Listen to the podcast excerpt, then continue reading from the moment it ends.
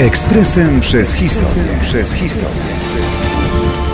22 marca 1925 roku otwarto Wielką Krokiew.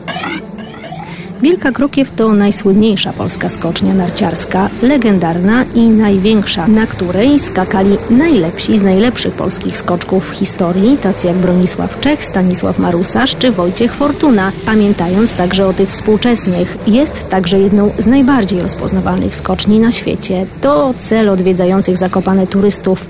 Jest także miejscem treningów oraz zawodów międzynarodowych. Jej twórcą był Karol Stryjeński, architekt, plastyk i wielki miłośnik Tatr.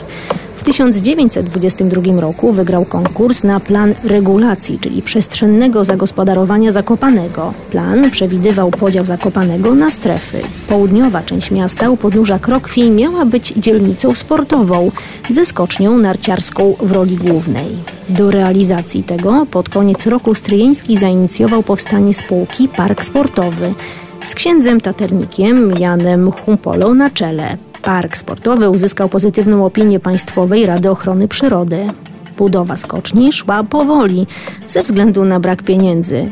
Udało się jednak pozyskać pomoc wojska, a Rada Gminna Zakopanego wsparła park sportowy subwencją na rzecz skoczni. I tak 22 marca 1925 roku skocznie uroczyście otwarto. Pierwsze zawody wygrał tu Stanisław Gąsienica-Sieczka, osiągając odległość 30 i 36 metrów. Na przestrzeni kolejnych dziesięcioleci skocznia była kilkukrotnie gruntownie modernizowana. Stopniowo zmieniała się także jej infrastruktura.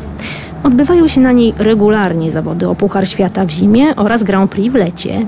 W okresach przejściowych, to znaczy w dniach wolnych od zawodów i treningów, obiekt jest bardzo popularnym miejscem turystycznym, a to dzięki wybudowanej na szczycie skoczni platformie widokowej.